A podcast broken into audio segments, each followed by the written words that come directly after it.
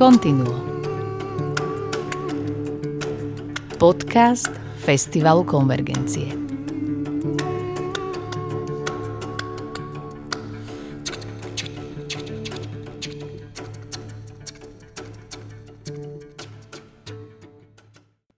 hudobnom vzdelávaní sme nezachytili príchod 21. storočia. Svet nám uniká. Čo s tým? Prečo u nás existuje akademická bublina? Aké sú rozdiely medzi tzv. ruskou a anglosaskou hudobnou školou? Ako sa študuje v zahraničí? Čo by mali robiť hudobníci na školách a čo po ich skončení? To všetko sú témy nového vydania podcastu Continuo. Moje meno je Oliver Rehák, som redaktorom denníka N. Mojimi hostiami boli skladateľka a speváčka Ester Wiesnerová a Jozef Lupták. Ester je absolventkou Berklee College of Music v Bostone, Jozef študoval na Royal Academy of Music v Londýne aj v Kanade. Obaja hudbu hrajú aj vyučujú. Stretli sme sa po prezentácii norskej hudobnej scény v rámci projektu Building Bridges a rozprávali o tom, či môžu byť zahraničné príklady a skúsenosti inšpiratívne pre Slovensko. Moja prvá otázka smerovala na Ester. Spýtal som sa jej, prečo sa rozhodla ísť študovať práve do Ameriky. Berkeley je najväčšia škola jazzovej a populárnej hudby na svete, pok- pokiaľ viem. Um, pravidelne sa umiestňuje v rebríčku naj- najkvalitnejších škôl. A nedostane sa tam samozrejme hoci kto, čiže väčšina Slovákov, keď chodí teda, tak už končí v tzv. ješkárni v Prahe, že študujú jazz buď tam, alebo teda v Grácii. Prečo ty si tú Ameriku ako keby si vybrala? Um, vybrala som si ju kvôli také žánrovej otvorenosti a otvorenosti v rámci toho, čo sa tam človek môže naučiť, lebo ja už keď som si vyberala tú vysokú školu, tak som vedela, že nechcem byť um, spevačka, čo spieva jazzové štandardy. V tom čase už som trošku komponovala, ale bolo to také opatrné ešte. No a na tej Berkeley som videla, že môžem to všetko kombinovať, že, že môžem študovať aj ten spev samotný, môžem sa veľa venovať kompozícii, môžem sa trošku venovať produkcii, trošku muzikoterapii, ak chcem, jednoducho všetko sa to tam dá zmiešať a každý ten človek, ktorý odtiaľ vidie, tak má taký svoj vlastný ten mix. A ďalšia vec, taká, taká špeciálna na tej škole, je, že veľmi malo ľudí tam reálne študuje hru na nástroj. To je možno 10%. Všetci ostatní um, sa venujú manažmentu, hudobnému právu, hudba do videohier, hudba do filmov, všetko možné. A vlastne spolu tí ľudia vedia veľmi pekne spolupracovať a niečo, niečo vytvoriť. Čiže toto mne bolo veľmi také blízke a um, taký iný prístup, možno ako som videla na tých, na tých ostatných školách, mm. ktoré som zvažovala. To sekciu by sme mali podľa mňa vrátiť naspäť, aby si to ešte raz vypočuli na slovenských hudobných školách. To sa určite udeje. Len taký rewind a opakovať to do nekonečna. 21. storočie, ako sa... Mne sa to veľmi páči. Čo ako sa dá hudba učiť, ako sa dá hudba prezentovať. Ale aj do klasickej hudby by som to zaradil. To, čo funguje, je, je bola taká, taký projekt, ste vyrobili s konvergenciami. Building Bridges sa to volá, vy ste boli aj v Norsku hrať. Mm-hmm a následne boli Nori na Slovensku, ktorí teda urobili prezentáciu, ktorá bola veľmi zaujímavá. Tam ste sa stretli, hoci každý ste taký trochu z iného prostredia, ale zároveň sa mi zdalo, že to je také symbolické, lebo aj tí norskí muzikanti majú jazzové backgroundy alebo klasické, ale je Jan Garbare, ktorý bol z Hilliard Ensemble na konvergenciách, je toho dobrým príkladom, že jazzový saxofonista na ICM, ktorý nahráva vydal aj nahrávku s, s vokálnym súborom britským na ECM. Tie svety sa ako keby neriešia, že nehráme sa na tie svoje tábory a to je to, čo to by sme sa mohli o tom chvíľu pobaviť, o tom norskom modeli. Lebo teda Norsko je porovnateľná krajina so Slovenskom v počte obyvateľov, ale rozlohu má 7 násobnú, to som si teraz rátal a to ostatné ešte niekoľkonásobné viac. A teda to ostatné znamená, že od roku vlastne 53 tam vznikla tá jazzová, keď sme pri jazze federácia, ktorá vlastne premietala sa do ďalších krokov, že na konci 70 rokov v Trondheime sa začal učiť jazz, jazz department, že oddelenie jazzu na univerzite jednej a dneska je jazzové oddelenie na 8 univerzitách. Je tam 133 big bandov v celej krajine, 81 festivalov. To len ten jazz vlastne v Norsku dosahuje jeho, to, čo mu ten Ars Council dáva z tej prezentácie vyplynulo, čiže obdoba nášho FPU, Fondu na podporu umenia, je 11 miliónov, čo je polovica rozpočtu celého Fondu na podporu umenia na všetky, ročne. Na všetky na druhy umenia. Keď si odmyslíme tú finančnú rovinu, lebo tam asi to nerastné bohatstvo na Slovensku Jasne. také nikdy nebude, hmm. tak čo by sa muselo stať, aby sa to zmenilo na Slovensku? to je náročná otázka. Um, možno by som začala tým, že, že, že prečo, um, prečo to tak je. Uh, a lebo čo by sa muselo stať ako tak ako si povedal, tu, my sme zmeškali túto loď uh, o 60-70 rokov. Čiže akože nejako sa to nejako to dobiehať, to je veľká otázka, že že či a, a ako to vieme uh, dobehnúť celé. Ale, ale čo je fakt je, že, že u nás všetky tieto veci začali asi o 50 rokov neskôr a začali s úplne iným nastavením ľudí, lebo túto roky sme sa učili, že uniformita je ako to má byť a seba vyjadrenie je ako to nemá byť hm. a, a že slobodný trh je ako to nemá byť. A zrazu nejakí ľudia začali niečo zakladať a snažili sa na to prichádzať, že ako to, ako to vlastne celé, celé robiť. No. Ale čo je podľa mňa pozitívne, je, že teraz už, už sú ľudia, ktorí, ktorí zažili aj tieto fungujúce systémy a že, a že chcú to prinášať, prinášať sem. A, a chcú tu sem prinášať veci, ktoré, ktoré tu ktoré doteraz neboli alebo možno neboli tak funkčné, ako by mohli byť. Všetci z tých norov, to bola zaujímavá časť tej prezentácie, že sú väčšinou učitelia, že majú tú takú potrebu alebo povinnosť, učia zároveň na tých všetkých školách a že sú súčasťou toho systému aj teda vzdelávacieho. Či ty tiež učíš, vlastne kvôli čomu učíš? Jednak preto, že to mám veľmi rada, ale Myslím si, že mi to vrácia takú, takú pokoru a, a, že a príde mi to úplne čarovné môcť, môcť odovzdať niekomu niečo, čo, čo ja viem a učiť sa od tých ľudí, lebo to nikdy nie je, že, že mm. iba ja ich, ja ich učím. Um, a myslím, že mi to pripomína takú, takú nejakú ľudskosť, taký základ celej tej hudby, akože tá, tá taká výmena na takej hĺbšej nejakej rovine, ktorá sa tam deje. A ona sa deje na koncertoch, len, len nie je to také osobné, niekedy nie je ten, ten efekt tej hudby taký akože viditeľný, alebo nejaký ten progres taký viditeľný, ako keď mm, tam mám toho jedného žiaka alebo, alebo žiačku. No Jozef, vy máte spoločné tiež to, že Ester už naznačila ten americký model v rámci jazzu, čiže ty si tiež študoval klasiku aj na Slovensku, aj v Londýne, čiže čo bol hlavná taká tá základná rozdielová skúsenosť v týchto dvoch ako keby systémoch? Uh, ja sa ešte odpichnem od tých norov, lebo to je k tomuto sa dostanem samozrejme. Mne, pre mňa to bolo strašne, alebo veľmi, je, veľmi podnetné a, a inšpirujúce naozaj to, čo oni rozprávali. A to, čo máme šancu cez e, teda túto spoluprácu v rámci Building Bridges spoznávať, pretože už to, že spoznávame takého kontrabasistu, ako je Steiner Raknes, alebo teraz na budúci rok zase máme projekt s Nilsom Oaklandom, úslistom a skladateľom, tak vidím, že tá ich univerzalita, ako oni pracujú, je neuveriteľná. Mne to je hrozne blízke, že vlastne sú na, naozaj není naviazaní na jednu, uh, jeden štýl, ale sú širokospektrálni a to prináša zaujímavé prepojenia. A pochopil som to až na tej prednáške vlastne, že, že jak je to možné, že vlastne odkiaľ to pramení, že kde to ide, to, to, to ich vzdelávanie, tá ich nastavenie.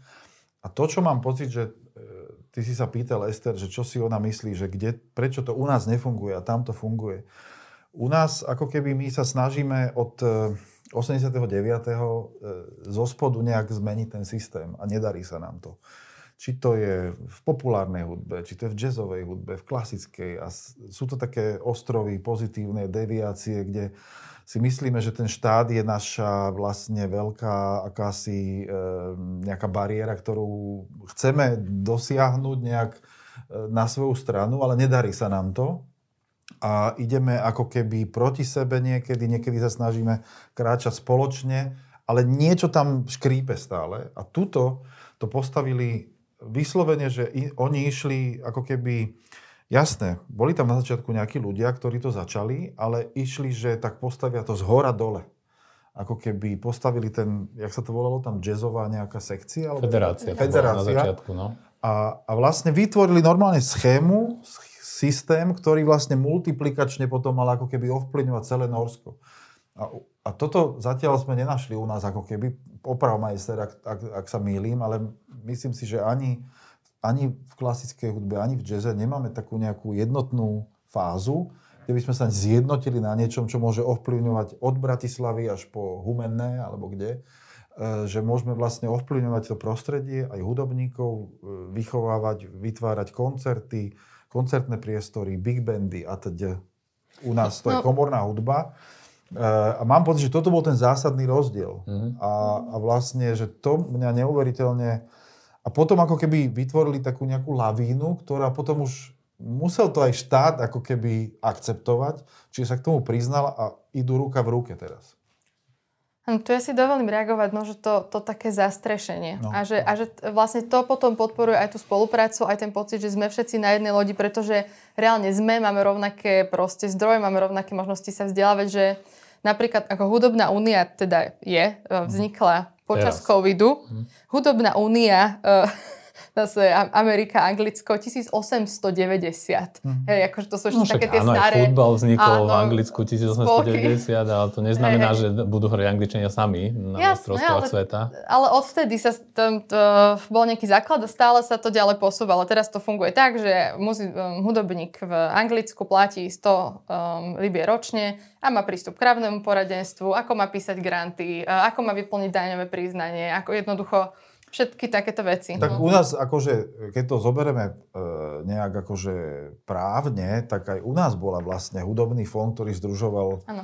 nejaké takéto organizácie, ale vieme, že to bolo veľmi taká, e, by som povedal, že minoritná záležitosť a nezahrňalo to ako keby celé, celé spektrum hudobnícke. Čiže tuto bola taká nejaká disproporcia v tom, že mám pocit, že tá jazzová federácia v Norsku naozaj zahrňa celé to spektrum od e, klasického jazzu cez nejaký world music a, a že vlastne sa do toho zmestilo všetko a u nás tá, tento typ organizácie asi neexistuje. No ten norský príklad je inšpiratívny aj tým komunitným rozmerom, že naozaj, že tam bolo vidieť, že to akoby uvažuje sa, že sú súčasťou toho systému, mm. sa, nech to znie hoci ako hrozne to slovo, sa oplatí proste byť, tak ako aj Angličania mm. majú, že je tam niečo, nejaká platforma Je spoločná. tam platforma, no vytvorený priestor, ako keby, kde sa môžeš pohybovať. A keď by som sa vrátil tej tvojej otázke pôvodnej, že vlastne to je štúdia v zahraničí a ako to e, teda pozorujem tu v porovnaní, treba s Londýnom, alebo som študoval v Kanade aj, tak, e, tak ja mám pocit, že naozaj, že u nás ako keby e, nevieme sa posunúť od tých 80 90 rokov ďalej, že vlastne naozaj sme v tom vzdelávaní stále nezachytili 21. storočie. Že my stále vychovávame napríklad v tom mojom obore, budem veľmi konkrétny, Sláčikovo, Strunovom, vychovávame solistov, huslistov, violončelistov, kontrabasistov, violistov spôsobom ako pred 50 rokmi alebo 40, ale to už je neaktuálne. Naozaj to je neaktuálne. My by sme ich mali viesť k tomu, čo sa v súčasnosti tá spoločnosť si vyžaduje, že aká je, aké je miesto tej hudby v spoločnosti, ako sa tam majú uplatniť, že čo je vlastne ich uplatnenie. Oni z tých 50 e, študujúcich v súčasnosti treba na jednom konzervatórium, alebo VŠMU, alebo akadémii sa, možno, že ak jeden uplatní ako solista, aj to by bol zázrak. V skutočnosti sa uplatnia v orchestri, budú učiť, že pedagogická činnosť je strašne dôležitá a môžu hrať komornú hudbu alebo projekty netradičného charakteru, ktoré sú umiestnené kade tade. A vlastne my ich k tomuto nevedieme. My im nerobíme management, ako si urobiť, ako napísať grant alebo ako si napísať CV. Takže to sú všetko veci, ktoré by mali podľa mňa byť zahrnuté a akože maličké lastovičky občas kde tu objavia, ale je ich menej ako viac, by som no, povedal. No takto, e, keď sme pri klasickej hudbe, tak sa hovorí o tej tzv. ruskej škole, takej mhm. výkonovej, tej virtuóznej smer, že čo najviac súťaží, aby žiaci absolvovali a, a to je dôležité. A že to je tá hodnota A že to je tá hodnota, či čo tá vlastne ten britský západný model a ten britský, britský anglosaský model je viac v tom, že vlastne nájsť samého seba v tom, čo robím, vyslovene, aby som ja našiel samého v tom, v tom, v tom spektre kde sa učím jednak interpretovať hudbu, jednak pochopiť tú hudbu a posúvať ju ďalej a zároveň aj vytvárať ten priestor nielen pre seba, ale aj pre ďalších. A komunikácia samozrejme so spoločnosťou, s publikom. A toto všetko vlastne mám pocit, že u nás sme vych, vy, e, sa snažili vychovávať proste naozaj e, hudobníkov s klapkami na očiach, že musím vlastne len cvičiť a tým sa stanem dobrým a slávnym a, a, potrebujeme otvoriť tie klapky, aby sme videli celé spektrum tej spoločnosti, aby vlastne tí ľudia videli, že čo to znamená vlastne byť umelcom v súčasnosti, v 21. storočí, v súčasnej spoločnosti, ktorá je tak akože je, je na hony vzdialená od toho, od toho pôvodného zámeru, ako keby, ktorý bol kedysi v tých školách. Lebo ja mám pocit, že naozaj sa to posunulo a my musíme viac akože počúvať to, čo sa deje v spoločnosti a zároveň ako tá hudba môže hovoriť a ovplyvňovať ľudí a ja si myslím, že veľkou témou, ako aj Ester povedala, bude muzikoterapia, pretože nám narastá počet ľudí psychicky e, vyžadujúcich nejaké liečenie aj z tejto celej situácie, v ktorej žijeme a ja mám pocit, že zabudáme na to, že hudba má možnosti, ktoré im môžu pomôcť. Len s jednoduchým počúvaním. Čiže ja mám pocit, že toto sú všetko, je to úplne balík tém, ktorý my vlastne by sme mali ako keby na tých školách zohľadňovať a vytvárať priestor, lebo tie decka sú talentované. Ale keď ich vedieme len jedným smerom, tak ako keby uchádza im ten vlak, ktorý by mohli vlastne sa pripraviť na ten každodenný život. Čiže tá paralela, keby sme chceli byť so športom, by bola ten kulturista, ktorý má jeden obrovský biceps, ale zvyšok toho tela je také Presne nejaké tak. neduživé. Presne hej? tak. A ako aj vidíme to, že aj tá ruská škola vlastne sa postupne rozplýva, rozpadá sa, že to nemá uplatnenie že, tá, že to bolo naozaj troška taký boj e, za tou železnou oponou, že vy a chceme ukázať, že my to tiež dokážeme, tak ako vy mm-hmm. na tom západe. A že, že proste ten západ, mm, ako tá, tá, tá, e, tá demokratická časť e, toho sveta vlastne to nechápala takýmto spôsobom. Tam, ak niekto vyrástol, tak e, v nejakého solistu alebo nejaké, nejakú výraznú osobnosť, tak to bolo naozaj ako keby jednak tá osobnosť sama o sebe a to prostredie mu to pomohlo. Že vlastne naozaj to dopriatie jeden druhému, že si vlastne navzájom prajeme a že keď má niekto tie možnosti, tak nech sa ním stane. Ale tu si vlastne ako keby tým pádom, že sa chceme všetci porovnávať, tak začína vlastne ten boj už vlastne už v tej škole, tá konkurencia a pritom tá konkurencia je dobrá podľa mňa len k tomu, aby som si našiel to svoje miesto, aby som sa vzdokonalil, ale nemôžeme byť rovnakí proste. No. Nie sme tak usporiadaní vyslovene. No a pritom vyslovene ten, ten spôsob, akým sú tí študenti vedení, ich k tomuto vedie, že tu je nejaký ideál a teraz ide šplha, šplha, že šplhajú aj ostatní a pozeráš, ako šplhajú a pozeráš sa, že, že kto tam bude prvý uh, v tom ideáli a jednoducho tým pádom vy, vy nemôžete ísť spolu. A mm-hmm. tieto úplne iné systémy práve akoby zabudajú na, na celé toto šplhanie, aj keď je jasné, mm-hmm. že tam musí byť reálna nejaká kvalita, že to sa, to sa nedá to bez jasné. toho. Ako, Remeslo, no. Pre, proste, to áno, no. to je, akože to je jasné. A potom aj, prepáč, že, že aj potom spôsob, metodika a pedagogika, ako sa to rieši, že u nás je to akýmsi takým tým kritizovaním, neustalým ubíjaním, že čo robí zle, namiesto toho, aby sme sa chytili toho, čo robia dobre v prvom rade a čoho, v čom ich posilniť, aby mali, e, vlastne aby posilňovali tie svoje silné stránky. To je u nás úplne, že tabu, naozaj, musím povedať.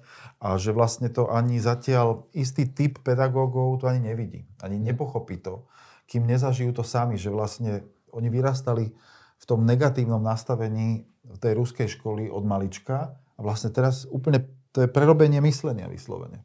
A ja keď som bol prvýkrát u môjho pedagóga Roberta Kohena, tak pre mňa to bolo úplne zjavenie. Ja som si uvedomil, že aha, že ja nie som idiot, ktorý tu je, malý, ne, nevýznamný, pri mojom veľkom pedagógovi, ktorý mi povie, toto máš robiť. A, a naklonuje si ho. A naklonuje si z ďalšieho mm. žiaka. Ale ja som tu rovnocenný človek, a on so mnou o tom diskutuje a to mám, proste som mladý, začínajúci a sme na rovnakej úrovni a potom ideme spolu na obed a máme spolu dobrý čas a osobný a vlastne to ma inšpirovalo k tomu, že zrazu som ja mal v jeho očiach hodnotu a či sme boli, e, jeden bol zručnejší alebo talentovanejší a druhý menej, všetci sme boli ako keby na jednej úrovni a on nás všetkých chcel troška pozdvihnúť v zmysle takom, aby sme si našli to svoje miesto v, tej, v tom hudobnom spektre. No a je veľa možností, teda prepáč, ak ešte chceš dokončiť ten blok. No, no že potom, potom aj ten študent pozná tú svoju hodnotu a potom hmm. aj vie dať hodnotu druhým. Presne a vlastne tak. tam sa začína tá spolupráca. A niekedy, mne to, mne to je veľmi ľúto, keď počúvam, možno hlavne teda zo Slo- Slovákov, čo, čo odišli, alebo tak, že teda, že Slováci sú taký neprajný národ, ale ale ja si nemyslím, že to tak je. Že ja si nemyslím, že sme neprajní. Ja si, ja si myslím, že sme neistí. Pretože, Strašne neistí. Pretože nás jednoducho nepovzbudzovali a nevieme, kto sme. A proste potom to nevieme dať nikomu inému a potom sa tak akože bojíme sa a držíme si to svoje a, a nevieme vytvoriť tú takú komunitu, čo naozaj posúva všetkých vopred. Mhm, No. No a to je to, že človek, aby to zmenil, ty už tú skúsenosť máš, eh, čím nenaznačujem, že si starší, ale zároveň, že si Som. urobil si festival, ako keby to je jedna vec, že vidíš, že ukazuje, že teda tá hudba môže fungovať klasické takto, bez toho oprašovania tých búst, skladateľov, dá sa urobiť festival celý ročník venovaný jednému autorovi, to bol napríklad Šostakovič Bartok, teraz budete robiť Janačka na jar, čiže e, sú rôzne vlastne formy, ako to urobiť. Organizátor a zároveň je zaujímavé, čo by sme sa mohli ešte dotknúť celého to v rámci pedagogického bloku, že ty teda učíš nielen na vysokej škole, ale aj na strednej, čiže to je vlastne druh ako keby čoho? To je druh takého misionárstva alebo skôr taká záchrana sieť, že čím skôr sa začne tak na vysokej škole Tak už je neskoro potom? Ja som išiel na konzervatórium v podstate učiť preto, že ma nechceli na VŠMU, poviem to úplne otvorene. Tam som si dokonca urobil aj doktorát, ale, ale nemal, nemali tam pre mňa miesto. Teda, Lebo?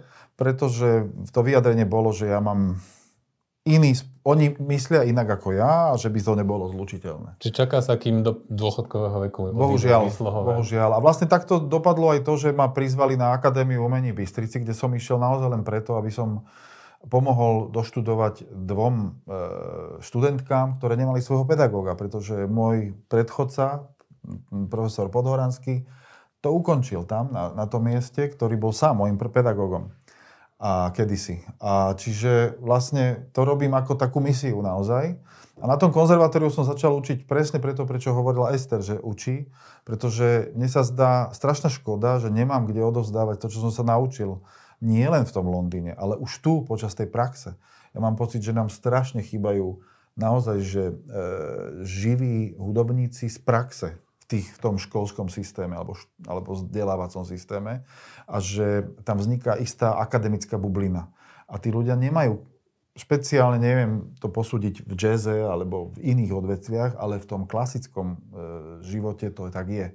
Že je tu strašne málo pedagógov, ktorí sú reálne spojení s každodenným životom koncertného umelca alebo dokonca organizátora. A ja si myslím, že to by tým študentom strašne pomohlo, keby mali takéto prepojenie. Napríklad, ak sa to robí v architektúre, kde majú e, skúsení architekti svoje ateliéry.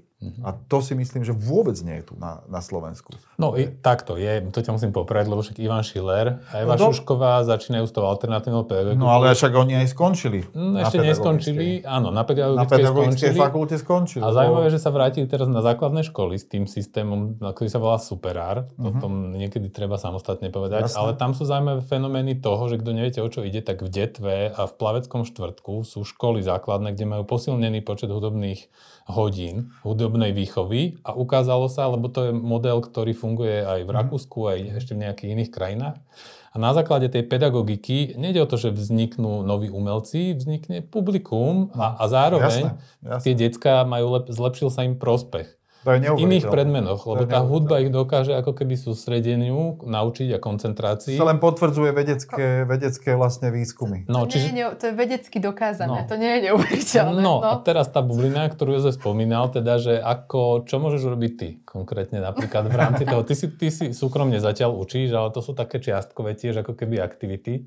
Čiže To- existuje nejaký spôsob, akým sa to dá napríklad urobiť, že aby to nebolo len o jednom človeku, ako bol, ja neviem, Big Band v Žilinskom konzervatóriu alebo tu, tak ako čo reálne vy a vaša generácia ešte okrem festival chcete založiť alebo nejakú skôr školu urobiť?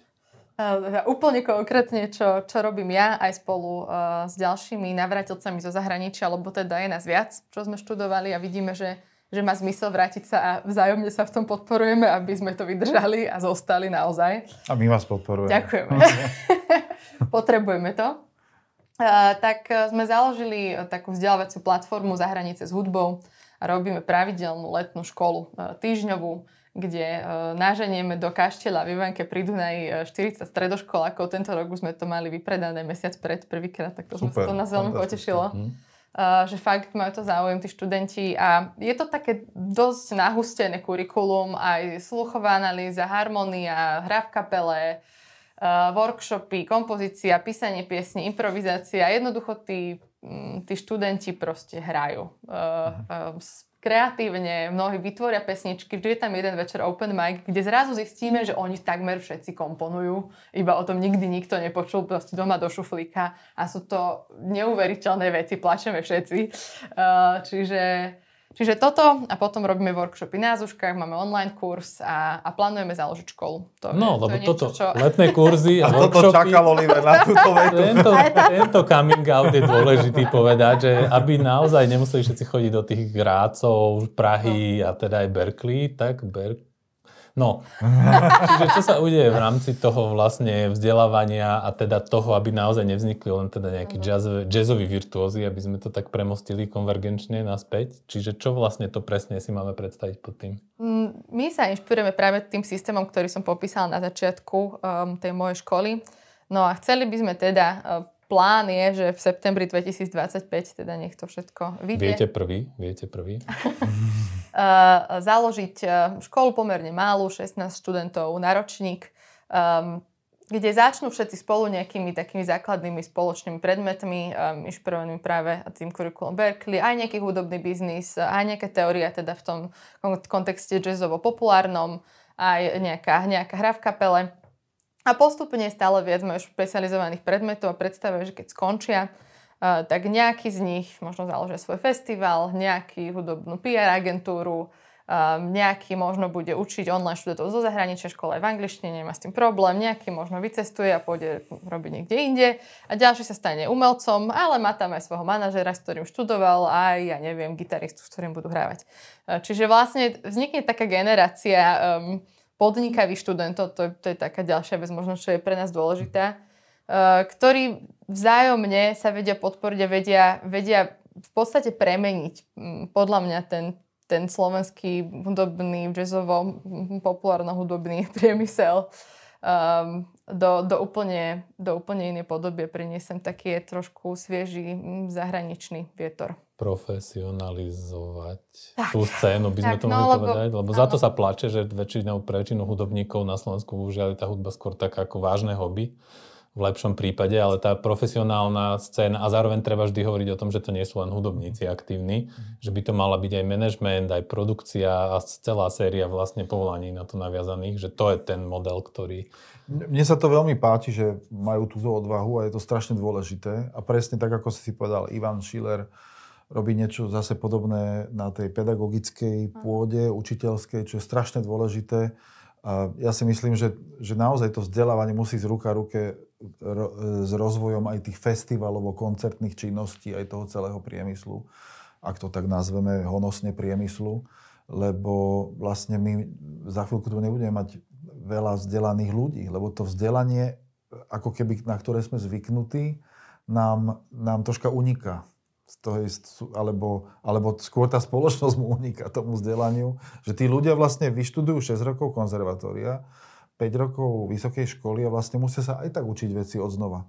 Pretože vlastne naučia sa hrať, naučia sa možno, že nejaké základy e, hudobné a dejiny hudby a históriu hudby a neviem, nejaké solfeggio, ale ten samotný život musia ako keby nanovo akože zisťovať, že ako to funguje. Tak ako sme to vlastne my museli sa naučiť v tých 90. rokoch, keď sme skončili vysoké školy a museli sme sa ísť pozrieť do zahraničia, že aha, tak takto to vlastne u vás funguje a takto asi nejako to bude u nás, keď už tu nebude socialistická republika s komunistickou vládou. Hovorí Jozef Lupták. A je to tak, naozaj, že to vzdelávanie, veď tá reforma je veľká téma, teda to nie sme, nemusíme byť len pri hudbe, to je celková ako keby príležitosť, alebo teda raz sa to už dúfajme udeje, že sa začne to školstvo nejak reformovať, lebo to sa odráža potom vo všetkom. No, presne. Dobre, čiže keby sme zostali ešte pri tej hudbe, eh, aby Slovensko, teda nechceme, nemeríme k tomu, aby Slovensko bolo druhé Norsko, ale stačilo by, aby Slovensko bolo Slovensko, nie? Na tom mm-hmm. sa asi zhodneme, všetci traja. Inšpirované Norskom. Inšpirované norským modelom alebo anglickým no. modelom, však tých akože veci sú odskúšané tým, že existuje tá tradícia, tak my máme zároveň tú výhodu, že nemusíme to ako keby testovať Presne. sami na sebe, nie? Napokon by sa stačilo poučiť. Dá sa, že byť hudobníkom neznamená zostať len na Slovensku, dá sa s tým cestovať na turné do zahraničia. Naši dnešní hostia boli toho príkladom, čiže ďakujem Ester Wiznerovej. Ja ďakujem. A Jozefovi Luptákovi. Ja ďakujem. Tak teraz neviem, či akapela záver, že či urobíme, že využijeme tu, že si speváčka Trúfla by si si urobiť nejaké outro záverečné? Rozmýšľam. Prepač. Neviem to takto rýchlo. Jozef tu nemá violončelo, či ty to máš jednoduchšie, ale... Dobre, dáme, dáme takú uh, o, o prekonaní, prekonaní hamby. A prekonaní. No, to je No, veľmi... dobre, to je podľa mňa tematicky celkom- výborné. Celkom k téme. No ja som vedela, že niečo, niečo objavím. Nemusím odklepávať. To iba takto. No more shame, my weakness is my strength I overcame. I'm not ashamed to dance, I'm spinning in the rain. There's freedom in my flaws, I'm not afraid to waltz. Super. Ďakujeme, toto naozaj nebolo pripravené a o to si to viacej ceníme. Ďakujem. Ďakujem.